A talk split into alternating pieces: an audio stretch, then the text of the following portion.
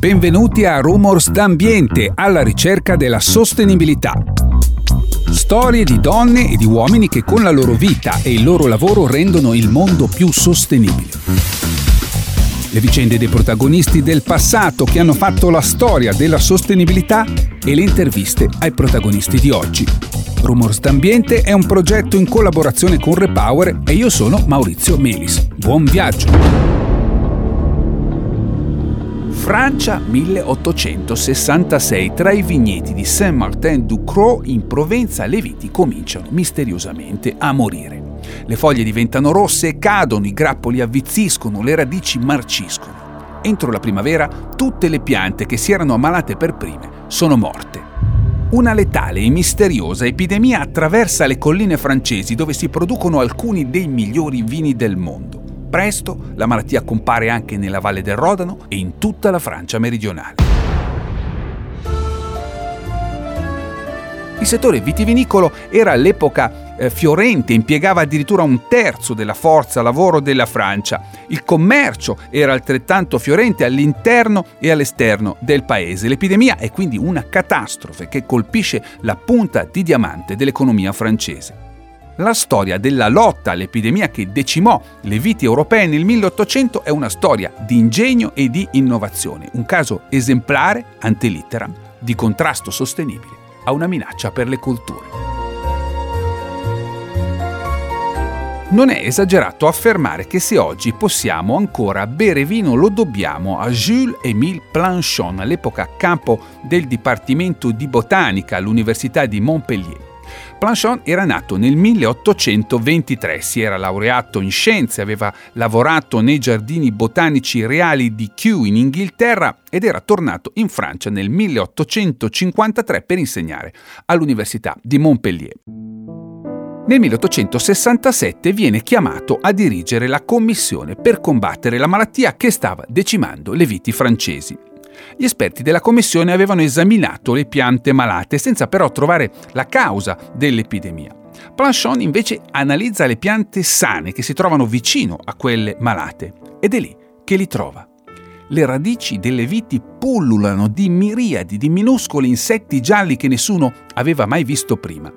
Come vampiri, gli insetti succhiano la linfa delle piante uccidendole. L'insetto sconosciuto viene chiamato fillossera, foglia secca. Planchon inizia a studiarlo per capire come combattere l'epidemia. Molte sono inizialmente le domande sul tavolo. Le prime risposte iniziano ad arrivare nel 1869 al congresso annuale del settore vitivinicolo francese. Il settore è in ginocchio, la fillossera è il principale argomento di discussione. Interviene Louis Faucon, un viticoltore della Francia del Rodano. A inizio anno il suo vigneto è stato sommerso dall'acqua per tre settimane per l'esondazione di un fiume. Andata via l'acqua, Faucon aveva scoperto che l'inondazione aveva spazzato via tutti gli insetti. Il vigneto si era salvato.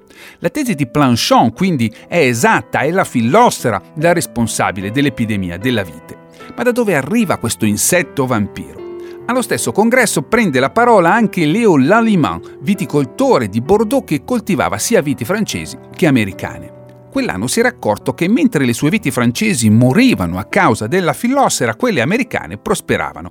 Evidentemente la vite americana era resistente all'insetto. Planchon aveva trovato il tassello mancante. La fillossera veniva da lontano, dagli Stati Uniti.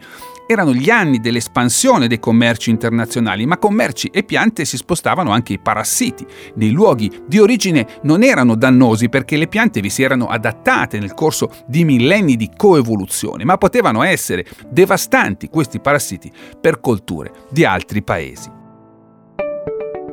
Tuttavia, nonostante le evidenze, la tesi di Planchon fu osteggiata da molti. Illustri entomologi parigini dichiararono che non era la fillossera la responsabile, ma cattive pratiche di coltivazione che indebolivano le piante. La disputa andò avanti per anni e la tesi di Planchon venne di fatto rifiutata. Intanto le viti continuavano a morire. Tra il 1875 e il 1889 la produzione di vino francese crolla da 83 milioni di ettolitri a 24. La malattia nel frattempo si diffonde in Spagna, in Germania, in Italia, perfino in Australia. Oggi, dirà Planchon, l'occhio del viaggiatore. Da Tarragona a Montpellier spazia in estate su un mare ininterrotto di arida paglia. Il grano riconquista i terreni e i viticoltori lo raccolgono, ma difficilmente potranno vivere con il reddito del grano e dovranno quindi abbandonare le loro terre.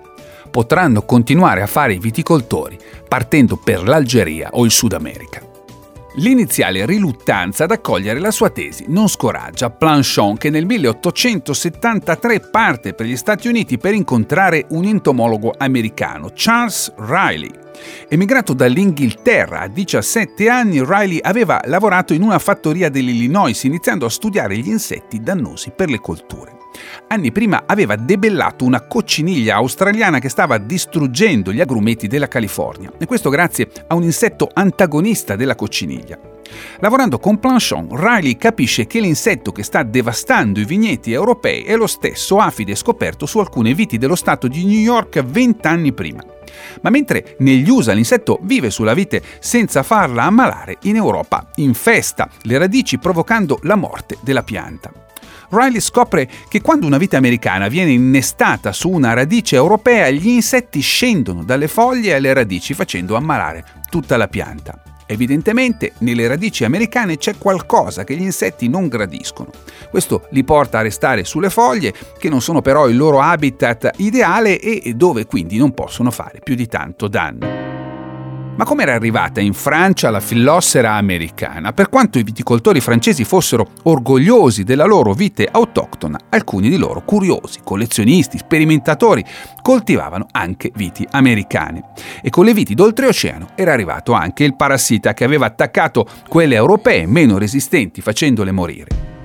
Quando si scoprì l'origine della malattia, l'intero settore vitivinicolo francese insorse contro l'importazione di viti americane. Planchon e Riley invece compresero che nel problema stava anche la soluzione e proposero di innestare la specie europea su radici di vite americana resistente alla filostera con cui conviveva da sempre. Come sappiamo sarebbe stata la soluzione vincente, ma per debellare la filostera servirono anni di tentativi, fallimenti, esperimenti volti a ottenere il giusto incrocio tra viti americani sulle cui radici innestare i fusti di viti europei. E una volta ottenuti questi nuovi porta innesti, questo il termine tecnico, tecnico, Planchon dovette convincere migliaia di viticoltori francesi ad abbandonare il piede franco, la radice francese della vite, il simbolo della cultura vitivinicola francese.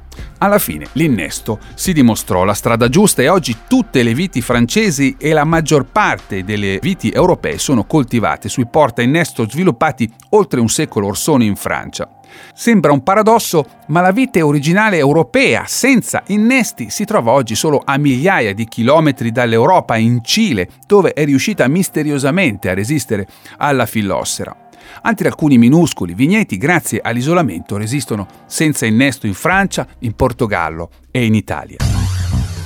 Oggi la vite si trova a fronteggiare il cambiamento climatico e altre alterazioni dell'ambiente, come per esempio la salinizzazione di alcuni terreni. Come rispondere a queste nuove sfide in modo sostenibile? Ancora una volta una nuova generazione di innesti può essere la soluzione. Ne parliamo nella prossima puntata di Rumors d'ambiente alla ricerca della sostenibilità con Attilio Scienza, professore di viticoltura all'Università degli Studi tra i massimi esperti di viticoltura al mondo. Da Maurizio Melis e da Repower per il momento è tutto, a risentirci presto.